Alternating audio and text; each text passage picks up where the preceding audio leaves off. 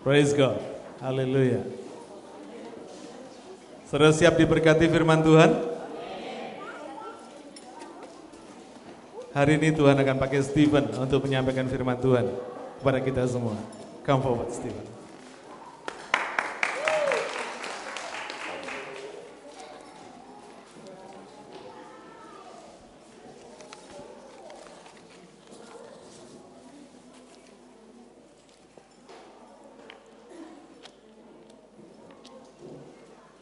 Shalom. Kurang kenceng kata Tante Susi. Shalom. Nah gitu. Karena kalau jadi anak Tuhan itu kita gak boleh loyo-loyo. Harus semangat terus ya. Karena Tuhan kita Tuhan yang dahsyat. Amin saudara. Ya. Tadi udah didoakan. Jadi kita straight to the point ya. Karena mumpung hari ini kelihatannya bisa agak sedikit panjang, jadi kita langsung masuk ya. Hari ini uh, saya akan berbicara tentang bagaimana kita bisa menang terhadap pergumulan, menang terhadap permasalahan hidup kita. Siapa di sini? Boleh saya tanya ya, yang yakin bahwa dia adalah orang-orang yang lebih dari pemenang. Boleh angkat tangan? Enggak semua loh. Sekali lagi saya ulang. Siapa di sini? Maksud saya yang di sini loh, yang dulu saya enggak tahu yang yang yakin bahwa dia adalah orang-orang yang lebih daripada pemenang. Boleh angkat tangan? Tante Achen enggak berarti kalah dong, ya. Enggak yakin ya. Wah, ini. Kita harus yakin, Saudara. Tapi apakah mungkin Tante Achen sebaliknya? Enggak yakin. Banyak orang merasa kalah dalam pergumulan ini. Bahkan kadang-kadang ingin lari meninggalkan Tuhan. Karena merasa, kok percuma jadi orang Kristen? Masalahnya banyak, terus gak habis-habis, gak putus-putus. Sehingga ingin lari meninggalkan Tuhan. Karena bilang, ah percuma aja, Tuhannya tuli. Tuhannya tidur, Tuhannya tidak dengar saya. Apakah begitu saudara? Saya harap di sini tidak ada ya saudara. Amin? Selama kita masih bernafas, masalah pasti ada. Jadi jangan pikir, wah udah jadi anak Tuhan, wah aku pasti oke lah ya. Siapa bilang? No, no, no. Selagi masih bernafas, kita pasti menghadapi masalah. Kecuali kalau sudah pulang ke rumah masa depannya satu kali dua di Rockwood atau di Botani, tahu maksudnya? Nggak tahu ya, bingung. Rumah masa depan tahu? Tahu ya. Kok bingung ya masa depan? Maksudnya meninggal gitu loh udah. Nah, bingung lah. Oke. Tuhan tidak pernah berjanji akan langit selalu biru, tidak pernah hujan. Tapi Tuhan selalu berjanji. Dia akan memberikan kita jalan keluar dengan caranya yang ajaib. Amin, saudara? Caranya apa kita perlu pikirkan? Enggak perlu, saudara. Bukan bagian kita, bagiannya Tuhan. Nah, hari ini saya mau mengajak kita semua untuk belajar bagaimana kita bisa menang terhadap setiap pergumulan atau permasalahan yang kita hadapi. Bagaimana sikap kita menghadapi setiap masalah itu agar kita keluar sebagai pemenang. Karena Yesus memang sudah menang buat kita. Nah, Tuhannya udah menang, masa anaknya kalah? Nggak mungkin dong. Amin, saudara. Nah, mari kita buka uh, firman kita dari Alkitab. Hari ini kita belajar dari Daud. Mungkin saudara sering dengar ya, mungkin dari dulu waktu sekolah minggu. Kita kembali ke sekolah minggu ya sekali-sekali ya. Yaitu cerita tentang bagaimana Daud melawan Goliat. Yaitu di satu Samuel dari bab tujuh belas ayat satu sampai lima puluh delapan. Ini ceritanya sangat panjang ya. Tapi saya akan ringkaskan.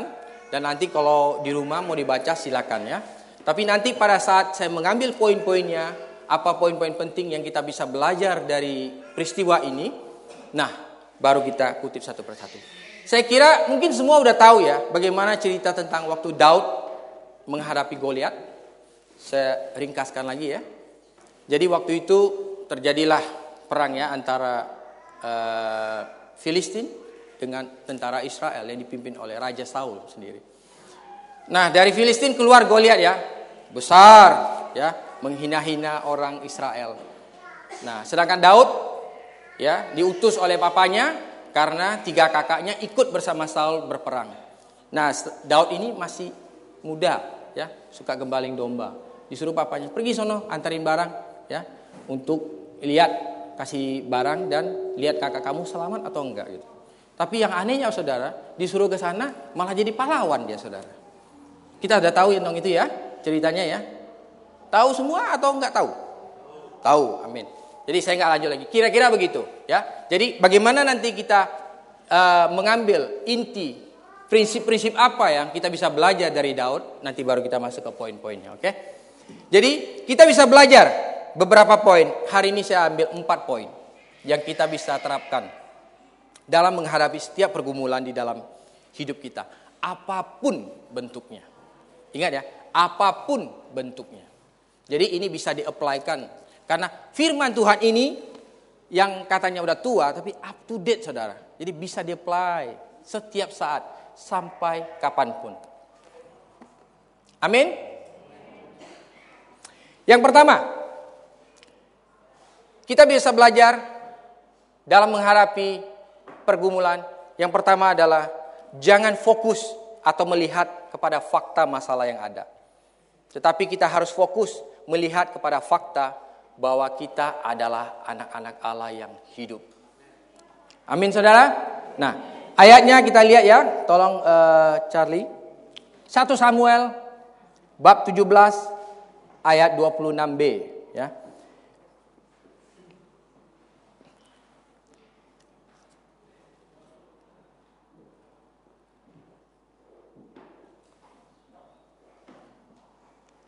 Saya baca dari dua puluh enam aja ya. Lalu berkatalah Daud kepada orang-orang yang berdiri di dekatnya. Apakah yang akan dilakukan kepada orang yang mengalahkan orang Filistin itu dan yang menghindarkan cemooh dari Israel?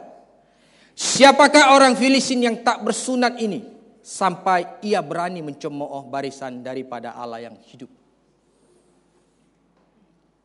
Kita lihat Saudara. Jadi waktu dia diutus oleh papanya, dia sampai ke medan pertempuran. Lalu dia lihat kakak-kakaknya dan dia lihat tentara Israel. Saudara pikir Daud ini eh, ngelihat gak bagaimana Goliat itu? Mari kita lihat Saudara. Dia bukan sekedar ngomong tapi dia juga lihat. Kita perhatikan kenyataannya, fakta yang ada. Berapa besar Goliat itu? Saya minta Charlie tayangkan ya. Sedikit gambar yang saya dapat dari internet. Nah. Itu Goliat yang di belakang, Daud sekecil ini Saudara. Ya. Dan kita perhatikan fakta-fakta yang ada, saya ambil dari satu Samuel tujuh belas, empat sampai tujuh ya. Dibilang, tingginya enam hasta sejengkal. Kalau disentimeter kan kurang-kurang lebih itu dua koma tujuh atau tiga meter Saudara. Karena itu hasta itu empat puluh lima sentimeter. Jadi kurang lebih tingginya Goliat itu sekitar dua koma tujuh sampai tiga meter. Lalu dia memakai ketopong tembaga ada di kepalanya. Ini tidak dikasih tahu berapa beratnya, tapi yang pasti pasti berat. Tembaga Saudara, ya, tembaga. Baju jiranya bersisi beratnya lima ratus sikal tembaga lah gitu. Ini saya bikin kilo ya karena sikal susah ya. Satu sikal itu sebelas koma empat puluh gram. Jadi kurang lebih lima puluh tujuh kilo. Baju jiranya saja. Lalu memakai penutup kaki dari tembaga. Nah ini gak dikasih tahu lagi. Tapi yang jelas pasti berat. Semuanya tembaga Saudara. Dan lembing tombaknya saja. Tahu ya lembing Saudara? Tombak ujungnya itu tujuh kilo.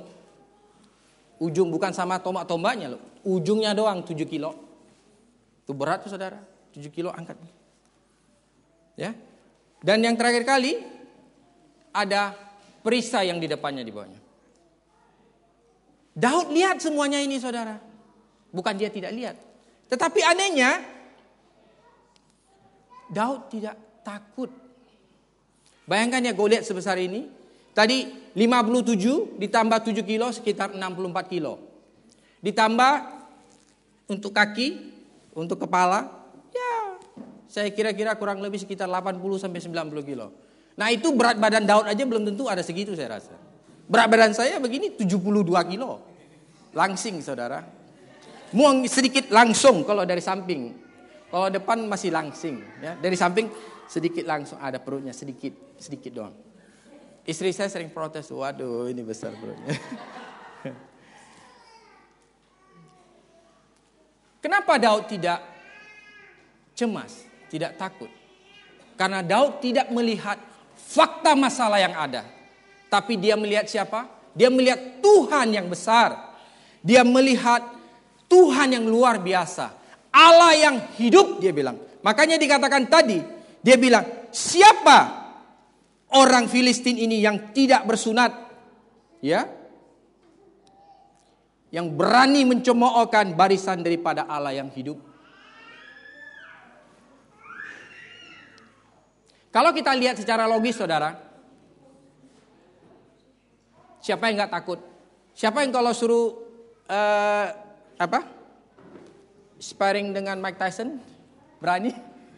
Mike Tyson, tahu semua ya Mike Tyson ya, berapa besarnya, berapa banyak. Tetapi dicatat di dalam Alkitab, Daud tidak pernah takut dan tidak pernah cemas, saudara. Karena dia tahu, kalau Daud dibandingkan dengan Allah yang hidup, Goliat itu sangatlah kecil. Bukankah begitu, saudara? Ada amin? Allah kita besar? Allah kita dahsyat? Allah kita hebat? Mantap. Jadi, apa yang menjadi permasalahan kita hari ini? Siapa? Apa Goliat-Goliat kita hari-hari ini? Bagaimana kita melihat setiap permasalahan hidup kita? Apakah kita sibuk? Wah, problem. Masalahnya ini. Wah, habis itu gimana ya? Wah, habis ini gimana ya? Berusaha. Lihat. Wah, nyataannya begini. Kenyataannya begini. Kenyataan begini. Semua kenyataan. Semua kenyataan. Semua fakta. Semua fakta. Mari. Mari kita coba. Kita rubah. Kita rubah cara pandang kita terhadap masalah yang kita hadapi. Banyak orang, ada orang ketika menghadapi masalah justru malah menyendirikan diri. Banyak orang bilang, oh kok gak ke gereja? Ya absen dulu lah. Kenapa absen dulu? Ya banyak masalah. Iya, masalahnya apa? Masalahnya banyak. Nyalain Tuhan, Tuhan tuh kadang kasihan saudara. Kita banyak problem. Tuhan gak ngapa-ngapa, Tuhan jadi masa. Ya Tuhannya begini, Tuhannya begini, Tuhan begini. Absen. Ada juga orang yang kepingin lari dari masalah. Pingin bahwa Tuhan mengangkat pergumulannya. Percaya saudara, Tuhan tidak pernah mau mengangkat masalah kita. Kenapa? Dia ingin kita grow through. Dia ingin kita melaluinya. Dia memberikan jalan keluar untuk kita. Ketika kita mem- menjalaninya, di sanalah kita belajar bagaimana Tuhan menolong kita. Dia ingin membentuk karakter kita sesuai yang dia inginkan. Karena dia sayang sama kita. Kalau dia gak sayang, dia gak peduli. Amin. Thank you Tante. Mari, coba kita lihat ya, berbagai contoh Goliat-Goliat di dalam hidup kita. Mungkin-mungkin saat ini. Pergumulan mengenai penyakit. Apakah kita sibuk hasil dokter? Wah memang deg-degan ya waktu terima hasil ya.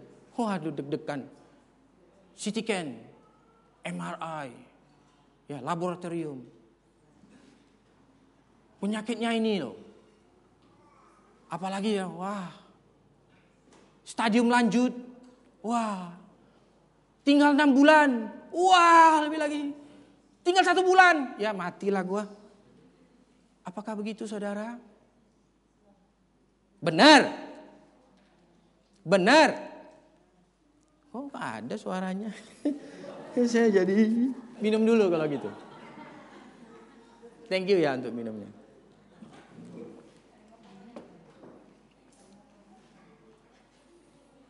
Ketika dokter boleh mengatakan apa saja, saudara. Dokter boleh memvonis apa saja tentang penyakit kita. Jangan takut. Mari kita robah. Jangan melihat fakta yang ada, dokter bilang ini, dokter bilang itu. Tapi lihatlah betapa dahsyatnya Allah kita. Alkitab mencatat berapa banyak penyakit dan segala macam disembuhkan oleh Tuhan. Amin, saudara. Jangan saudara pikir, wah ini kalau sakit ini kanker ini. Stadium empat loh. Sama Tuhan ada sulitnya? Ada sulitnya? No. Flu sama kanker sama Tuhan sama ringannya. Bukan beratnya, ringannya. Ya. Kesaksian saudara, papa saya. Umur sekarang tujuh puluh, masih hidup. Itu bekas divonis dokter. Kanker paru-paru stadium empat. Sudah lanjut dan dokter bilang ini kalau penderitanya udah sakit banget ini. Tapi waktu itu saya masih kuliah ya di Padang ya di Indonesia ya.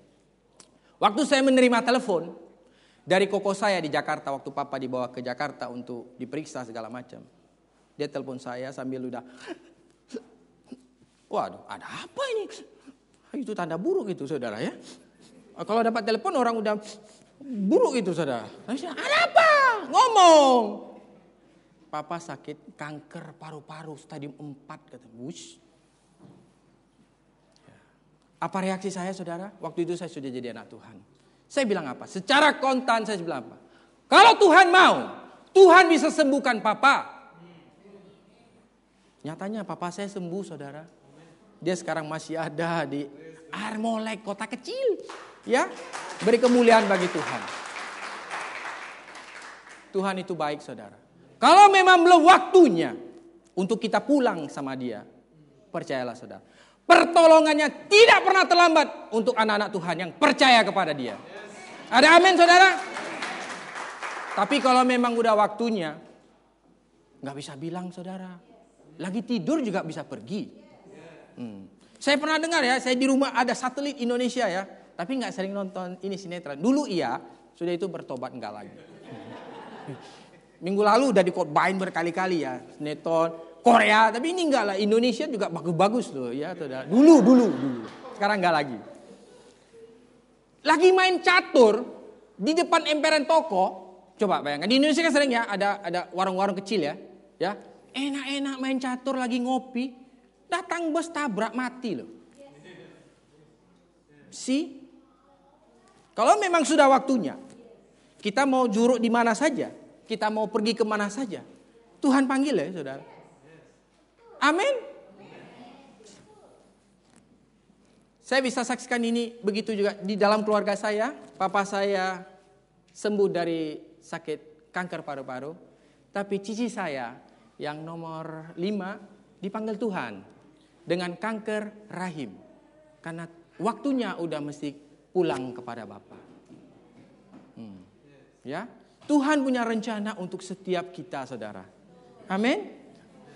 Bagaimana dengan pergumulan P R? Banyak ya kita di Australia bergumul dengan P R, ya. Begitu sulitnya. Kalau ngomong tentang P R, aduh, udah pusing kepala dia rasanya. Saya udah ngalami, makanya saya udah ngomong.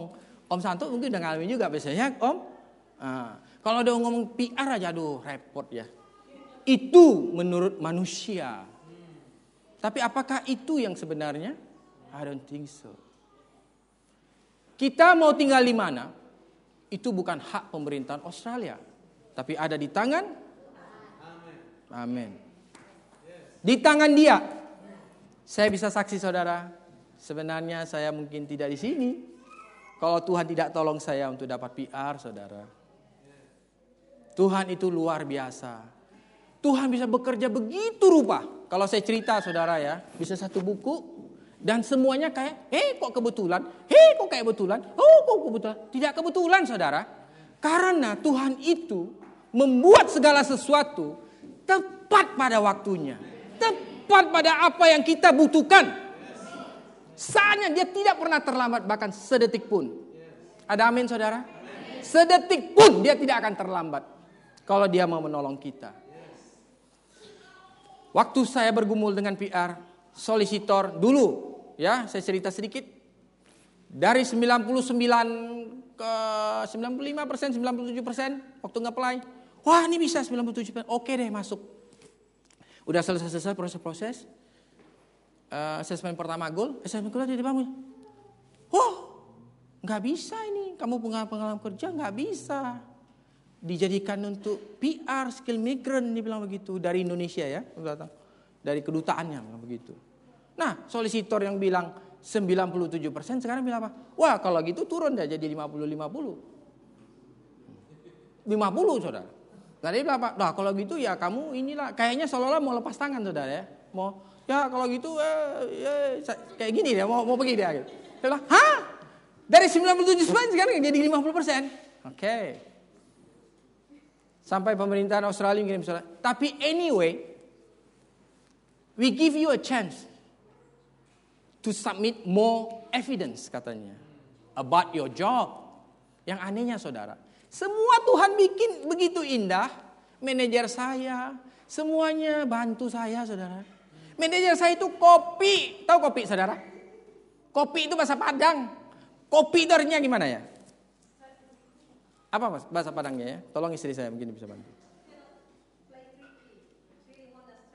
Ah, kayak ini apa namanya? Sangat konservatif, strict ya. Jadi nggak bisa di, oh tolonglah, tolonglah, nggak bisa. Kaku benar, thank you om, kaku. Tapi Tuhan bisa lembutkan hatinya, saudara. Luar biasa Tuhan itu ya. Dan saya sangat bersyukur sekali waktu itu saya punya Joshua ya. Dia masih dua tahun, saudara, bersama istri saya. Setiap malam kita selalu berdoa, gandengan tangan sama anak saya, kita bersyukur kepada Tuhan. Kita menangis. Tuhan, kita butuh. Karena saudara, terus terang saya buka waktu itu saya kembali ke sini karena menunggu terlalu lama dari Indonesia, saya apply student visa, saudara. Jadi saya kuliah, ya, saya kuliah lagi. Udah habis master dari manajemen, kuliah lagi bagian I T. Karena kalau ngambil uh, manajemen lagi nggak di, nggak dikasih visanya ya, mesti yang lain. Saya dengan komputer, aduh, payah, saudara, gaptek, saudara. Susah, buka email sih bisa. Separuh mati saudara. Berat sekali rasanya. Ya, harus bekerja, jaga anak dan juga kuliah. Aduh saudara. Mungkin saudara yang mengalami saudara tahu. Kalau yang masih single kuliah sih is okay. Tapi kalau sudah keluarga berat saudara. Tuhan dengar jeritan hati saya. Dan Joshua dipakai Tuhan selalu menguatkan kita. Dikala kita khawatir, goncang ya, dia bilang apa? Mama, papa, jangan khawatir. Pastilah kita dapat P R-nya. Luar biasa. Dan di saat kita begitu, dia selalu bisa menyanyikan lagu-lagu yang membuat kita tuh kuat. Dia bisa. Joshua itu umur dua setengah tahun sudah bisa nyanyi ya. Ya, beda dengan Kengkin ya. Kengkin nggak begitu bisa nyanyi. Anak masing-masing ya. Ya. Kalau Kengkin dia ini foto model pintar. Ya. Tapi singkat cerita saudara, Tuhan membantu kita. Bayangkan saudara, semester kedua saya mesti bayar uang kuliah. Hari Senin saya mesti bayar uang kuliah. Hari Kamis P R-nya keluar. Karena saya harus bayar delapan ribu untuk semester kedua. Semester pertama aja udah kalang kabut. Ya. Itu terus terang saudara, di account saya uangnya minim. Kita berteriak kepada Tuhan, Tuhan tolong, tolong Tuhan. Tuhan dengar saudara. Dia tidak pernah terlambat. Bayangkan ya, Senin berarti Kamis, Jumat satu hari. Kuliahnya lagi untuk minggu itu. Hari Senin saya udah harus delapan ribu. Hari Kamis keluar P R ya dari solicitor. Your visa been granted katanya. Haleluya saya bilang begitu. Hemat delapan ribu. delapan ribu saudara. Loh jangan ketawa. Emang gak mahal delapan ribu? Hah? Gak mau kasih saya uangnya. Ya. Bagaimana pergumulan kita dengan anak? Kita melihat anak kita nakal, badung. Bagaimana kita melihat anak kita? Apakah kitanya, "You badung, lu badungnya minta ampun.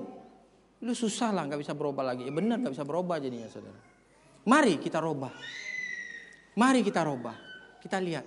Kita lihat Tuhan kita yang sanggup mengubah. Kita gak bisa mengubah orang lain saudara. Tetapi Tuhan sanggup mengubah orang lain. Termasuk anak kita yang nakal sekalipun. Kalau sudah bercumbu dengan bertemu dengan Yesus, semuanya diobahkan. Amin, saudara. Ya, kita robah cara pandang kita ya. Jangan kita hanya melihat kepada ininya ya, faktanya. Ada satu kesaksian di Amerika. Jadi satu keluarga anak ini autis. Jadi cuman bisa ngomong sepatah dua kata ya. Paling juga paling panjang ya tiga empat kata. Tapi papa mamanya tidak pernah menyerah saudara. Mungkin dunia boleh bilang autis gak bisa sembuh. Segala macam boleh orang katakan.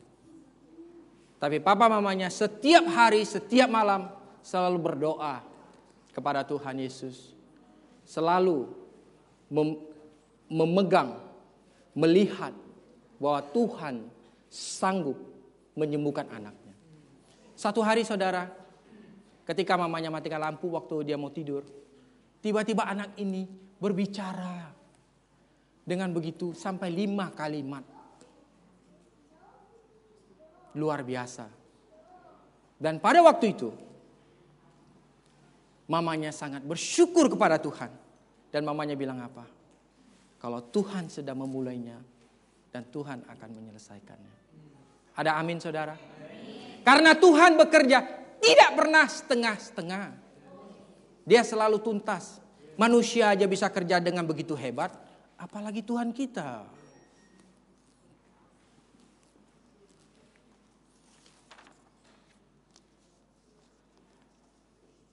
Bagaimana dengan bisnis kita? Kenyataannya modal kurang. Saingan banyak, kelihatan komputer lebih segalanya, seolah-olah tidak sanggup untuk melawan, untuk bersaing di pasaran. Jangan takut saudara. Jangan fok, jangan kita fokus kepada masalah itu, tetapi marilah kita fokus kepada Tuhan. Karena Tuhanlah yang memberikan berkat. Mari kita cari Tuhannya, bukan cari berkatnya. Cari Tuhan yang pemberi berkat. Maka semuanya akan diberikan kepada kita. Ada amin saudara?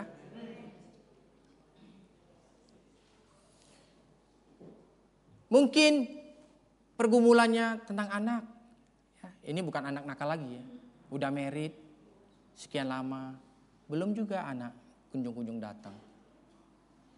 Kenyataannya, wah begini-begini. Dokter bilang begini-begini-begini-begini. Jangan takut saudara. Siapa yang kasih anak? Tuhan. Minta sama dia. Contohnya saudara. May dan Marcus sepuluh tahun. Saksi hidup kita ya. Ya, sepuluh tahun. Tuhan berikan anak yang begitu luar biasa. Olivia. Jadi saudara, mari kita lihat. Setiap pergumulan-pergumulan yang kita hadapi, jangan kita melihat faktanya. Mari kita lihat fakta Tuhannya yang dahsyat. Ya. Seperti Daud, dia tidak pernah cemas, dia tidak pernah khawatir untuk melawan Goliat yang begitu besar, yang begitu tinggi, ya semuanya ada padanya, ya, lengkap. Tapi dia tidak takut, karena dia tahu Allahnya jauh lebih kuat daripada Goliat. Mari kita belajar saudara. Mari kita belajar. Sama seperti yang dilakukan Daud pada waktu itu. Dia tidak pernah melihat daripada fakta nyata Goliat begitu hebat. Tapi dia selalu melihat Tuhannya yang hebat. Kita belajar.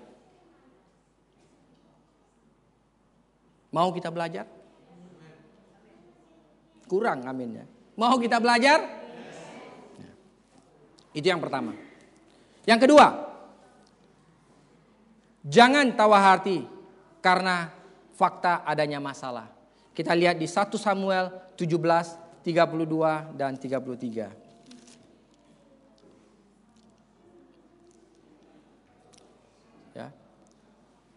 Jadi ceritanya saudara, ketika uh, Goliat itu menghina-hina bangsa Israel, tentara Israel. Nah, Daud ini tanya-tanya. Jadi dia tanya begini, apa yang akan diberikan kalau bisa melawan seorang Filistin ini?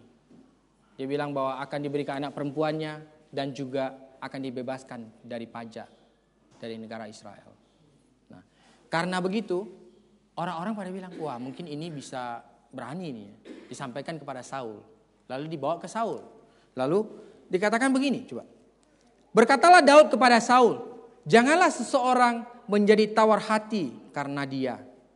Hambamu ini akan pergi melawan orang Filistin itu.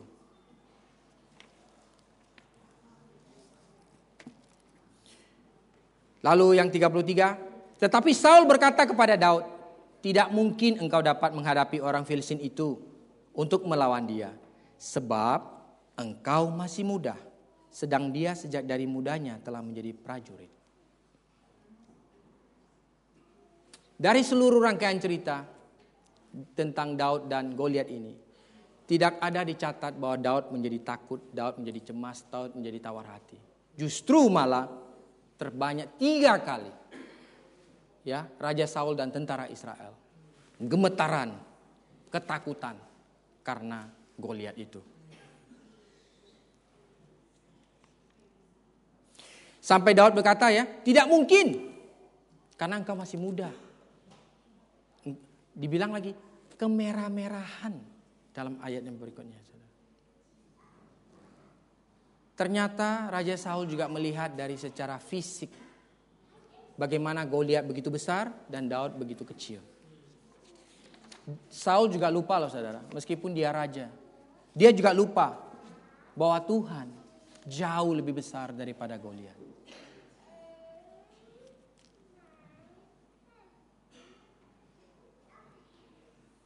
Saudara-saudara kekasih, Yesus sanggup memberikan kita kemenangan. Tawar hati, ketakutan, khawatir tidak akan pernah memecahkan masalah. Justru malah akan memperburuk masalah. Karena ketika kita khawatir, kita meragukan otoritas Tuhan. Dia itu berkuasa atau tidak. Kita mengkhawatirkan. Kita gak percaya, wah dia ini sanggup atau enggak.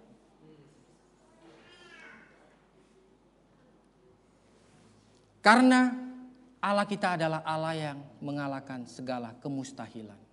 Apakah ada yang sesuatu yang tidak bisa dikerjakan oleh Tuhan kita? Tidak ada. Kita harus pegang itu saudara. Orang banyak bilang, oh ya Tuhan itu dahsyat. Tapi bagaimana ya? Tapi bagaimana ya? Tapi bagaimana ya? Itu gak boleh saudara. Ketika kita bilang Tuhan itu dahsyat, yes, amin.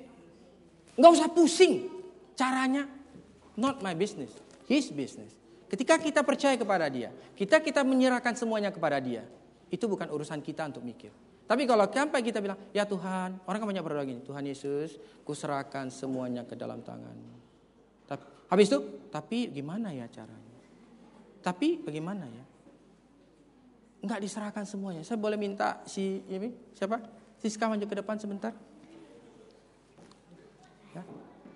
Hari ini sorry Ahon. Ya, sorry ya. Hari ini Siska. Ya. Ini mobile phone baru loh ya. Ya, iPhone four. Enggak promosi sih. Nih, buat kamu. Ya, buat kamu nih, ambil. Buat kamu ya. Ambil, ambil, ambil. Loh, kok ketawa dia? Nih, buat kamu nih, ambil. Nih, ambil. Buat kamu. Bawa pulang, Bu. Bisa Siska ambil? Begitulah dengan kita saudara. Ketika kita bilang, Tuhan kuserahkan padamu. Saat kita bilang tapi, kita megang saudara. Coba. Tapi, kita megang. Kita tarik-tarikan sama Tuhan. Kita gak, nah, Pada saat kita bilang kita serahkan kepada Tuhan, serahkanlah benar-benar. Tapi nanti balikannya, boleh. Jadi nggak apa-apa, pegang dulu, pegang dulu. Anyway, kalau ada yang nelpon nanti kamu yang jawab. Minum lagi tuh. Begitulah. Ilustrasi ini memberikan contoh kepada kita. Ketika kita benar-benar menyerahkan kepada Tuhan, benar-benarlah kita serahkan kepada Dia. Tidak ada tapi-tapian. Jadi jangan berpikir dengan akal logika kita yang sangat sempit ini. Ya. Otak kita hanya sebesar bakpao, saudara. Dia tidak mampu untuk memikirkan hal-hal yang lebih tinggi, hal-hal yang mustahil. Tapi Tuhan sanggup membuat yang mustahil jadi nyata.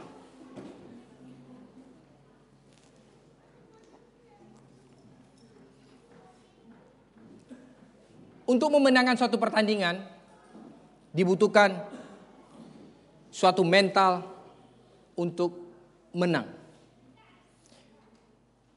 Kita tidak boleh kalah mental dulu, saudara. Sebelum bertanding sudah kalah mental dulu. Takut dulu. Bukan karena kurang skill, bukan karena kurang pintar, bukan karena apa-apa, tapi takut dulu. Wah, ini sulit ini. Wah, ini payah ini. Wah, ini berat. Jangan lihat kepada fakta yang berbicara, sehingga membuat kita jadi tawar hati, kita jadi ciut, kita jadi takut. Karena ketika kita, kita ciut, kita takut.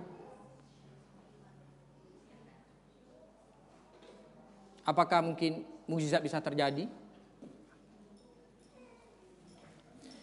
Saya senang ya dengan Mike Tyson ya, waktu saat kejayaannya. Waktu itu saya masih S M A. Sampai-sampai saya ini ya, waktu dia tanding kan selalu jam sekolah.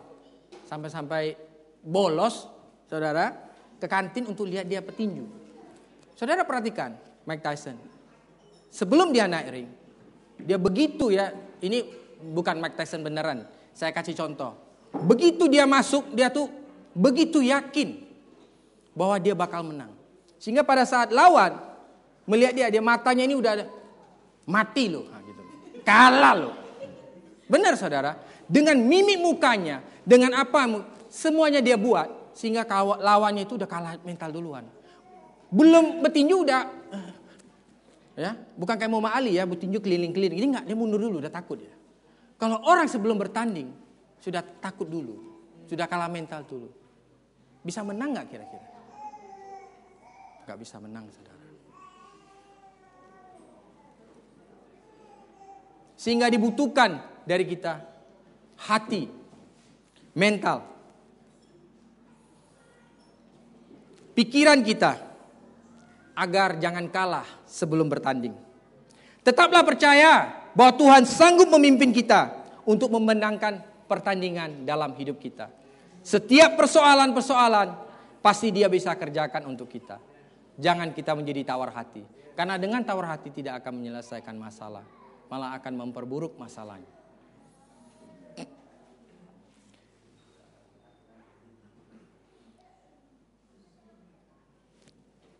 Begitu juga dengan orang tua ya, saudara. Tuhan itu sama dengan kita orang tua. Mari kita lihat. Kalau seandainya anak kita percaya sama kita, papanya, bahwa kita bisa sanggup memberikan dia biaya, memberikan sekolah dan semua keperluannya yang, yang dia perlukan. Apakah kita senang sebagai orang tua? Senang ya? Begitu juga dengan Tuhan, saudara. Kalau kita percaya kepada Dia sepenuhnya, Dia juga senang, saudara. Apa yang Dia tidak mau kerjakan buat kita?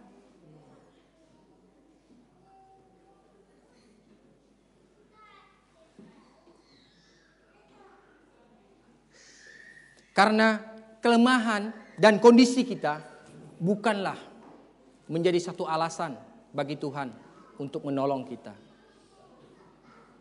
Karena muda, karena tidak pintar bicara, kurang pengalaman dan sebagainya, bukan menjadi alasan bagi Tuhan. Karena Tuhan bekerja dengan caranya sendiri.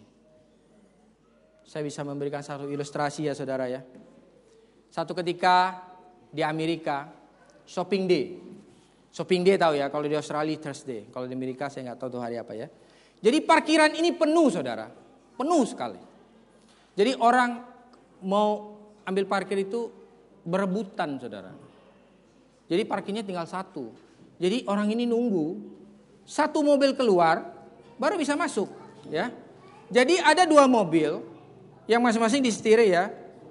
Dia mengutus partnernya, ya, satu laki-laki, satu perempuan, untuk mengejar parkiran itu, ya. Jadi dua ini kejaran, wah lari-lariannya. Karena mobil yang di sana udah keluar, karena di sini ditandain gitu, ya. Ting gitu, ya. Wah kosong, jadi kamu bisa masuk. Mereka berlari begitu rupa, laki-laki sama perempuan. Memang kebetulan dua-dua bodinya atletis. Wah. Yang cowok, yang cewek, shush, kebetulan parkirnya paling atas, saudara. Jadi di samping mereka lari begini, ada nenek juga kepingin parkir. Tahu pakai skuter yang ini, ya, yang orang-orang bule sini sering pakai, ya, yang kecil itu, ya, bawa jalan-jalan itu, tahu, ya, apa, skuter, ya, dia, ya, dia juga jalan cari parkir gitu, tahu. Jadi begitu berlari-lari-lari sampai ke atas, nenek ini masuk. Jadi pas apa, nenek yang dapat, saudara. Nenek yang dapat parkiran. Orang dua ini cuma gini, udah ngos-ngosan. Neneknya enak-enak aja. Tek, parkir. Sudah parkir, dia jalannya. Cuk cuk cuk, udah tua, saudara, pakai tongkat. Nanti dia pakai remote control gitu. Cik. Mana sih yang dua ini, ya? Cik gitu. Coba, apa yang kita bisa belajar dari ilustrasi ini, saudara?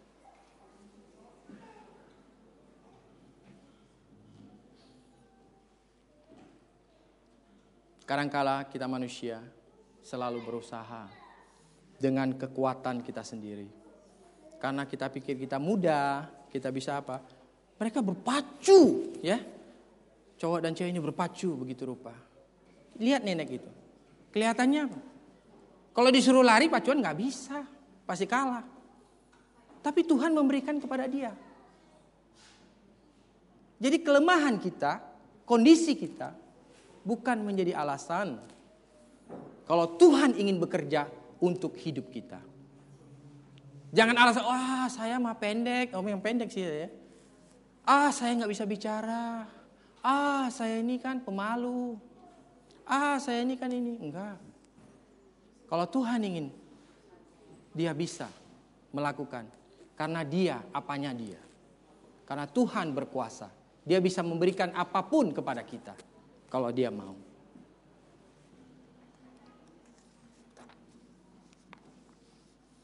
Bagaimana dengan kita di sini? Apakah kita cepat putus asa? Menyerah? Menjadi tawar hati? Merasa bahwa semua jalan tertutup? No way out. Buntu nih, buntu. Gak ada lagi dah. Kadangkala Tuhan izinkan keadaan itu untuk kita, saudara. Supaya apa? Dia ingin melatih kita. Apakah kita tetap setia? Apakah kita tetap berharap kepadanya? Atau kita malah lari daripada dia, mencari jalan pintas? Lalu, apakah kita putus asa dan ngambil jalan cepat? Saudara tahu jalan cepat? Jalan pintas? Ya, kejadian di Padang, saudara. Dia ini anak muda, ganteng. Ya, untuk anak-anak muda ya, khususnya ya hari ini. Ganteng sekali. Jadi kebetulan ada ini ya, pertukaran mahasiswa gitu. Jadi bule datang ke Indonesia. Jadi apa ya, belajar bahasa Inggris itu ya. Jatuh cinta sama si bule. Ya. Jatuh cinta, habis itu diputusin sama si bule. Habis diputusin sama bule, aduh enggak bisa terima, saudara. Ya. Pusing ini, aduh putus cinta. Cari jalan pintas, saudara. Minum baygon dengan agogo. Tahu agogo? Itu jus dicampur biar jangan terlalu pahit. Hmm. Akhirnya mati. Saudara, tidak ada jalan yang tidak bisa Tuhan berikan kepada kita. Kalau memang harus kita putus, berarti Tuhan bilang bahwa itu bukan untuk kita. Itu bukan jodoh kita. Ya. Jangan menyerah, jangan putus asa. Apakah kita menyerah karena utang banyak? Ya. Bisnis diambang kebangkrutan. Kayaknya nggak ada harapan lagi. Takut. Mari kita bawa semuanya ke tangan Tuhan. Kita bawa ke tangan Tuhan yang kuat. Kita tahu Tuhan itu kuat dan mampu. Dia bisa menyelesaikan segala apa yang kita perlukan. Ya.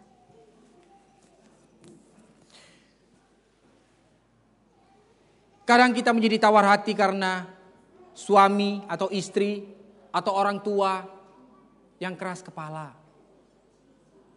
Ya. Saudara tahu istilah Auban Siregar? Auban Siregar, tahu? Nggak tahu ya? Nggak tahu Auban, Auban Siregar, nggak ada yang dari Sumatera Utara ya ini. Auban, nggak ada yang tahu Auban? Tahu, puji Tuhan ya. Keras ya, ngekeh ya. Kayaknya nggak bisa digoyang gitu loh. Kolot, kalau ada kolot ya udah, eh uh, pokoknya. Nah, ada nggak kita ketemu kadang-kadang orang tua begitu ya? Hmm. Jangan tawar hati. Karena Tuhan sanggup mengubah hati manusia. Dari yang keras bisa dibikin lembut. Ya.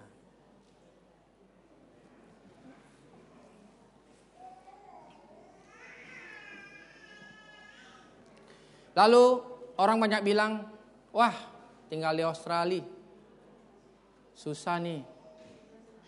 Semuanya general speaking sulit, mau bisnis nggak bisa, ada maju. Sering dengar itu saudara? Nggak pernah dengar? Sepupu saya waktu pernah datang ke Australia, dia di Melbourne. Setelah dia di Melbourne selama dua tahun, dia pulang ke Indo. Dia cerita sama orang tua saya, bilang, waduh kalau di Australia mah jadi kuli orang bule terus lah. Mana bisa jadi orang kaya kayak di Indonesia. Apakah begitu saudara? Apakah begitu saudara? Banyak yang kurang yakin ya. Atau setuju, memang begitu. Kita jadi selalu jadi pekerja, jadi buruh di sini. Lupa kita bahwa Tuhan kita itu dahsyat. Bahwa Dia bisa memberkati kita dimanapun kita berada. Ada amin saudara? Lihat Yusuf pada saat dia dibawa ke Mesir. Dari budak, Tuhan bisa angkat dia. Ya. Dijual jadi budak, yaitu jadi bawahan. Tuhan bisa bikin, kalau Tuhan mau ya. Tuhan bisa melakukan segala perkara saudara. Mari kita roba ya, cara pandang. Banyak orang-orang mengatakan, wah di Australia gak bisa bisnis, gak bisa kaya lah, gak bisa beginilah, gak bisa beginilah. Buang jauh-jauh. Jangan kita menjadi tawar hati karena itu. Percayalah. Dan di Mazmur seratus dua puluh tujuh ayat dua dikatakan begini. Sialah kamu bangun pagi-pagi dan duduk-duduk sampai jauh malam. Dan makan roti yang diperoleh dengan susah payah. Sebab ia memberikannya kepada orang yang dicintainya pada waktu tidur. Apa artinya tidur saudara? Gak kerja apa-apa ya. Itu cuma istilah saudara. Jadi Tuhan itu bisa memberkati kita dimanapun kita berada. Jadi intinya bagaimana kita punya hubungan pribadi dengan Tuhan. Saya percaya bahwa kalau anak-anak Tuhan yang bersungguh hati kepada Tuhan, Tuhan bisa membuat apa saja di dalam hidup kita. Termasuk bisnis kita, termasuk masa depan kita, termasuk sekolah kita, termasuk keluarga kita, termasuk apa saja saudara di dalam kehidupan kita. Dia sanggup dan terlalu sanggup untuk melakukannya bagi kita.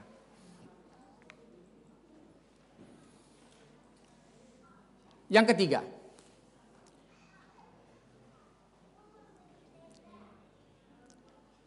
jangan lupakan kebaikan dan pertolongan Tuhan sebelumnya di dalam hidup kita. Kita temui di satu Samuel tujuh belas ayat tiga puluh tujuh. Daud berkata begini, pula kata Daud, Tuhan yang telah melepaskan aku dari cakar singa, dari cakar beruang, dia juga akan melepaskan aku dari tangan orang Filistin itu. Kata Saul kepada Daud, pergilah, Tuhan menyertai engkau. Seberapa banyak di antara kita yang telah mengalami kebaikan Tuhan? Boleh angkat tangan? Enggak semua ya? Boleh sekali lagi saya ulangi? Seberapa banyak kita yang sudah mengalami kebaikan Tuhan dalam hidup kita? Amin. Ya. Tuhan itu baik, saudara. Jangan lupa dia telah baik sama kita. Orang banyak ya selalu ingat kejelekan orang lain, melupakan kebaikan orang lain. Kita ingat bahwa kita per, Tuhan pernah berbuat baik. Seperti Daud, dia ingat. Waktu dia bertengkar kepada uh, kelahi dengan singa, dengan beruang, Tuhan memberikan kemenangan. Begitu juga kalau saya berharap pada dia, sama Tuhan juga akan berikan saya kemenangan. Begitu juga dengan kita. Kalau Tuhan sudah berbuat baik kepada kita, kita tidak boleh lupa, saudara. Biarlah itu menjadi satu momentum, satu saksi bahwa kita pernah ditolong Tuhan. Ya?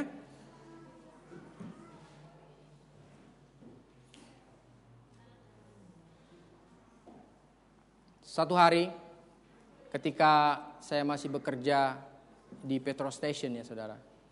Di Kondel Park, mungkin sudah beberapa tahun yang lalu ya. Ketika saya diroberi. Ya. Mungkin ada beberapa dari kita yang belum tahu. Ya, waktu itu saya kerja malam di Kondel Park ya. Tahu Kondel Park ya, daerah Bankstown sana ya. Jadi hampir mau tutup. Roberi masuk, bawa pistol saudara. Wush, ya. Kayak di film.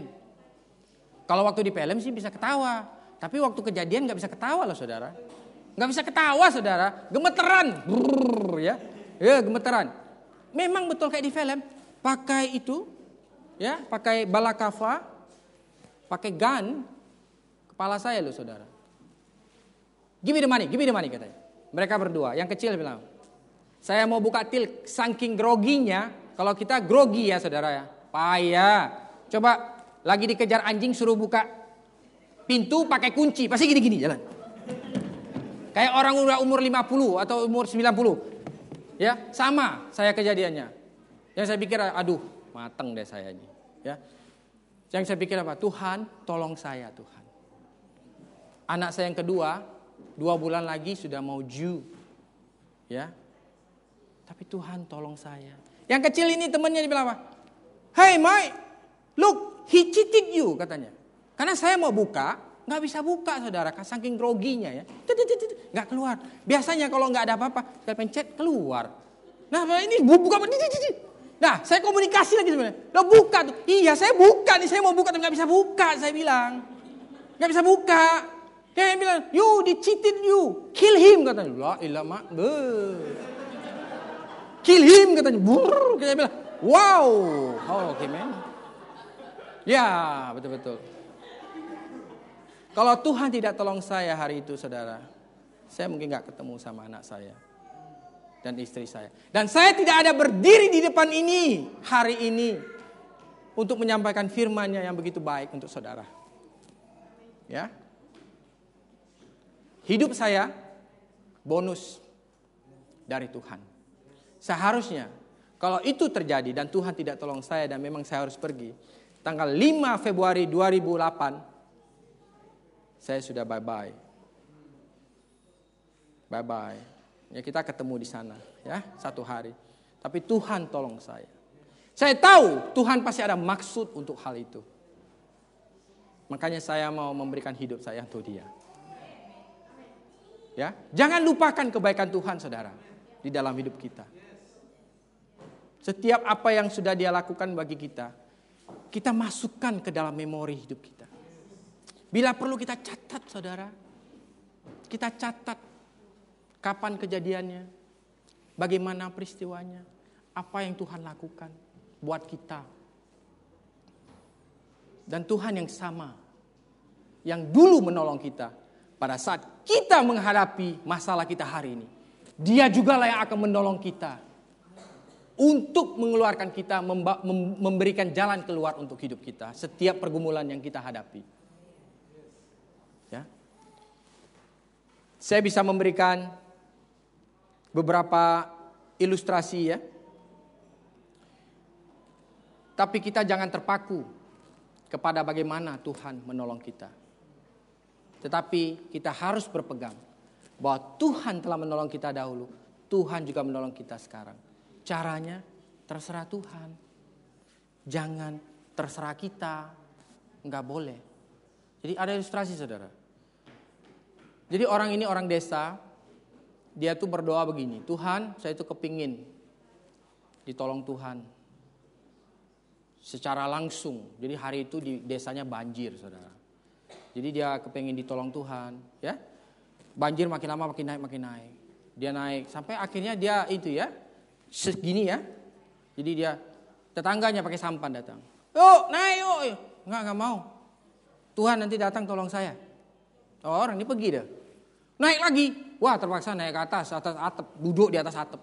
Wah orang tim SAR datang pakai helikopter ya. Cuuu datang.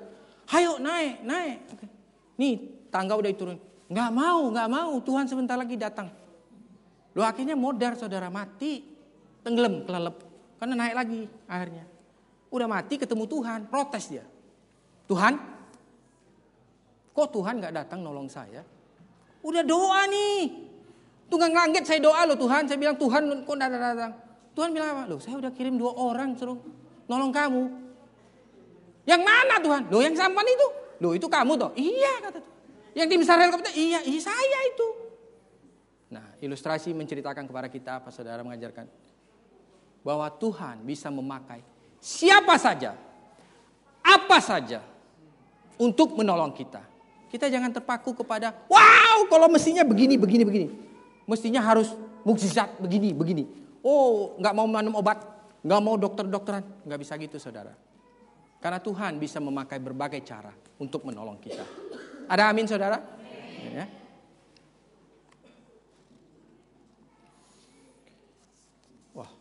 Waktunya ya.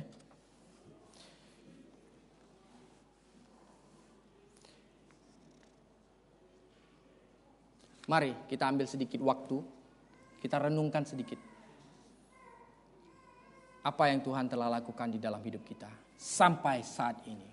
Kita bisa duduk di sini, ya. Kita bisa dengar firman Tuhan. Kita bisa hidup seperti ini. Coba kita pikirkan, kita ingat kembali bagaimana Tuhan itu baik di dalam hidup kita.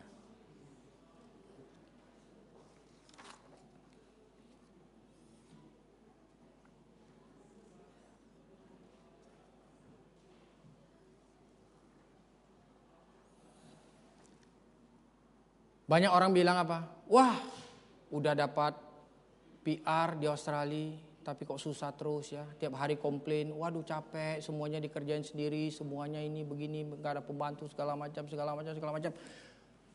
Sampai A sampai Z.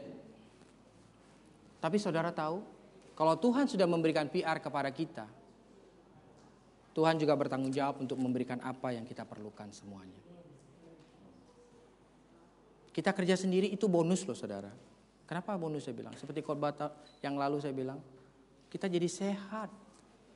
Kita bekerja sendiri ya. Kalau di Indonesia kita dudu-dudu aja. Coba lihat Tante Lili ini. tujuh puluh tiga masih manjat tebing, luar biasa enggak Saudara? tujuh puluh empat. Haleluya, kita beri tepuk tangan tuh ya. tujuh puluh empat. Begitu juga dengan kita. Kalau Tuhan sudah kasih anak, janganlah khawatir bagaimana kita bisa membesarkan anak ini. Bagaimana biayanya dan sebagainya. Jangan pusing saudara. Tuhan kalau udah kasih, dia bertanggung jawab. Dia bertanggung jawab untuk anak kita. Ada amin saudara? Amin.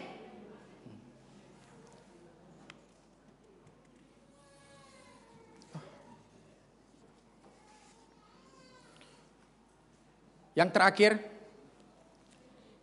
andalkan Tuhan di dalam setiap persoalan hidup kita. Yaitu di satu Samuel tujuh belas, empat puluh lima dan empat puluh tujuh. Saya baca ya.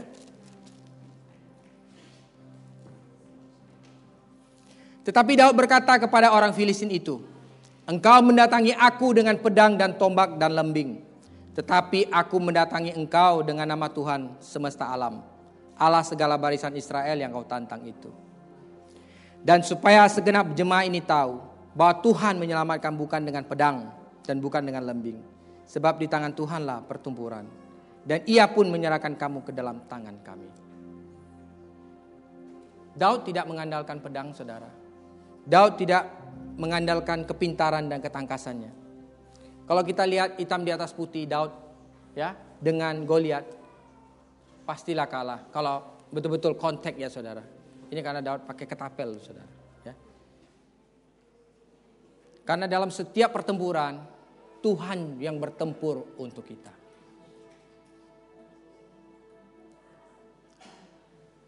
Di mana Tuhan memberikan hikmat kepada dia untuk membawa lima batu licin yang pakai untuk ketapel. Di mana dia bisa memenangkan pertempuran itu ya saudara.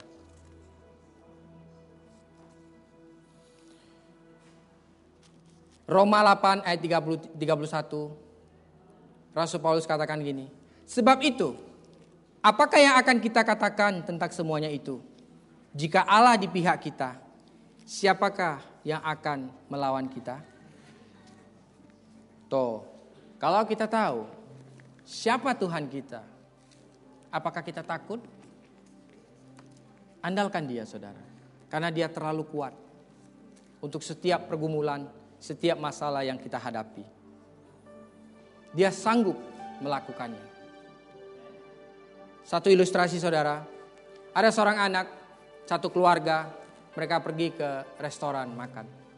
Jadi saat waktu mesan-mesan, waitersnya tanya, ini mau pesan steak, steaknya yang berapa ons katanya. Jadi anak yang paling besar langsung bilang, the biggest one. Wow, oke, okay, the biggest one. Saudara tahu? Karena anak ini tahu bahwa papanya sanggup membelikan steak yang terbesar untuk dia. Begitu juga dengan kita saudara.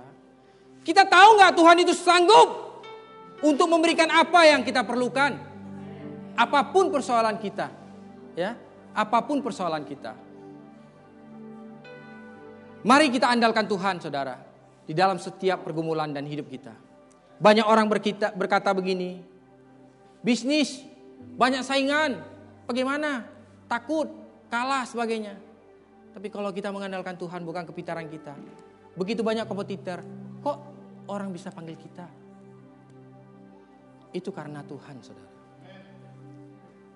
Interest rate naik, orang dunia pada, waduh, naik lagi, naik lagi. Kalau anak Tuhan gak boleh gitu, saudara. Interest rate boleh naik, harga listrik boleh naik. Kita anak Tuhan tidak takut. Percayalah, dikala kita butuh, Tuhan akan sediakan untuk. Saya mengajak kita saudara ya. Istri saya selalu bilang sama saya. Dia bilang gini. Jangan pusing dah. Hidup ini. Pusing interest rate. Pusing bill. Pusing semua. Semua dipusingin. Enggak. Pokoknya pada saat bill mau dibayar. Due date-nya. Tuhan sediakan uangnya. Saya bilang amin saudara. Mari kita belajar. Mempercayai Tuhan kita. Kita andalkan dia. Dia itu hebat saudara. Dia itu bisa. Dia itu terlalu sanggup untuk hidup kita.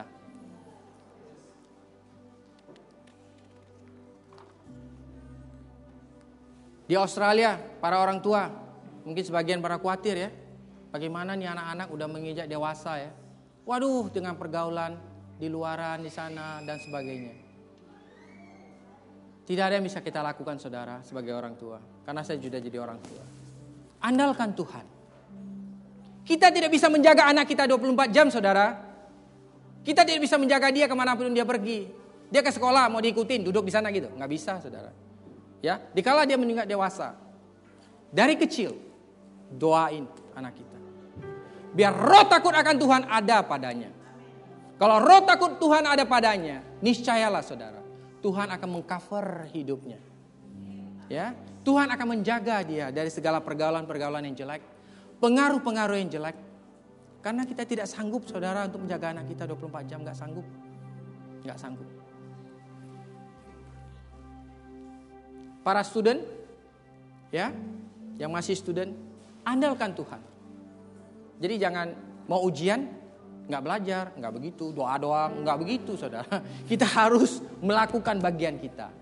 Andalkan Tuhan itu, itu. Minta hikmat dari Tuhan, kepintaran agar kita bisa menyelesaikan segala ujian itu dengan baik. Percayalah bahwa Tuhan akan memberikan kemenangan dalam hidup kita.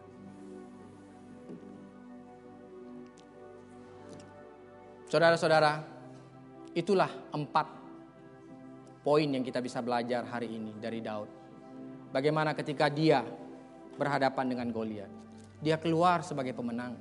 Bahkan sampai Saul cemburu bukan main kepada dia ya. Kita tahu cerita selanjutnya ya. Ya, mari kita belajar dari Daud. Ya, setiap kali persoalan yang datang dalam hidup kita, jangan seperti Saul dan tentara Israel, gemetaran, ketakutan. Tapi Daud tidak. Marilah kita menjadi Daud, Daud-Daud masa kini. Ya. Jadi apa empat tadi saudara? Yang pertama, jangan melihat atau fokus kepada fakta apa masalah kita, tapi fokus kepada fakta siapa kita, yaitu kita adalah anak Allah-Allah yang hidup. Di mana masalah kita adalah masalah Bapa surgawi kita. Dan yang kedua, jangan tawar hati karena adanya fakta masalah tersebut. Tapi percaya bahwa Tuhan Yesus jauh lebih besar daripada masalah yang kita hadapi. Dan yang ketiga, jangan lupa kebaikan Tuhan di masa lalu. Karena Tuhan yang sama, yang sudah menolong kita di masa lalu, pasti akan menolong kita di saat ini juga, ketika kita menghadapi persoalan-persoalan hidup kita. Dan yang terakhir, andalkan Tuhan di dalam meraih kemenangan atas pergumulan hidup kita. Dia adalah Allah yang sudah menang dan sudah memberikan kemenangannya atas hidup kita. Karena Tuhan Yesus sudah menang atas dunia ini saudara. dua ribu tahun yang lalu dia mati buat kita. Dia sudah menang untuk mengalahkan dunia ini. Jadi kita anak-anaknya yang percaya kepada dia, kita juga berhak meraih kemenangan. Mari kita coba, kita belajar, mari kita terapkan langkah-langkah apa yang telah Daud lakukan ketika dia berhadapan dengan Goliat. Saya tidak tahu ya, setiap pergumulan apapun di dalam hidup kita. Tapi coba kita apply-kan dalam kehidupan kita. Saya percaya kita akan keluar sebagai pemenang, lebih daripada pemenang. Kita akan meraih kemenangan demi kemenangan di dalam hidup kita. Ada amin saudara? Amin. Saya undang pemusik.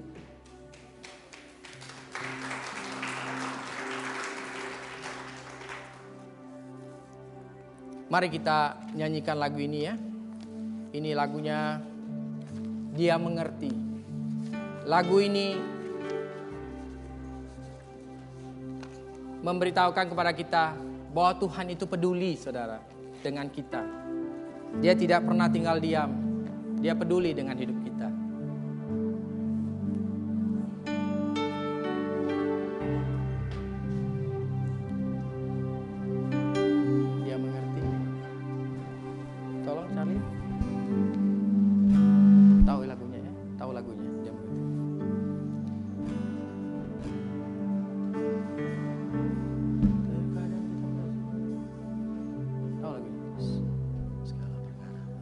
Bukan, bukan, bukan.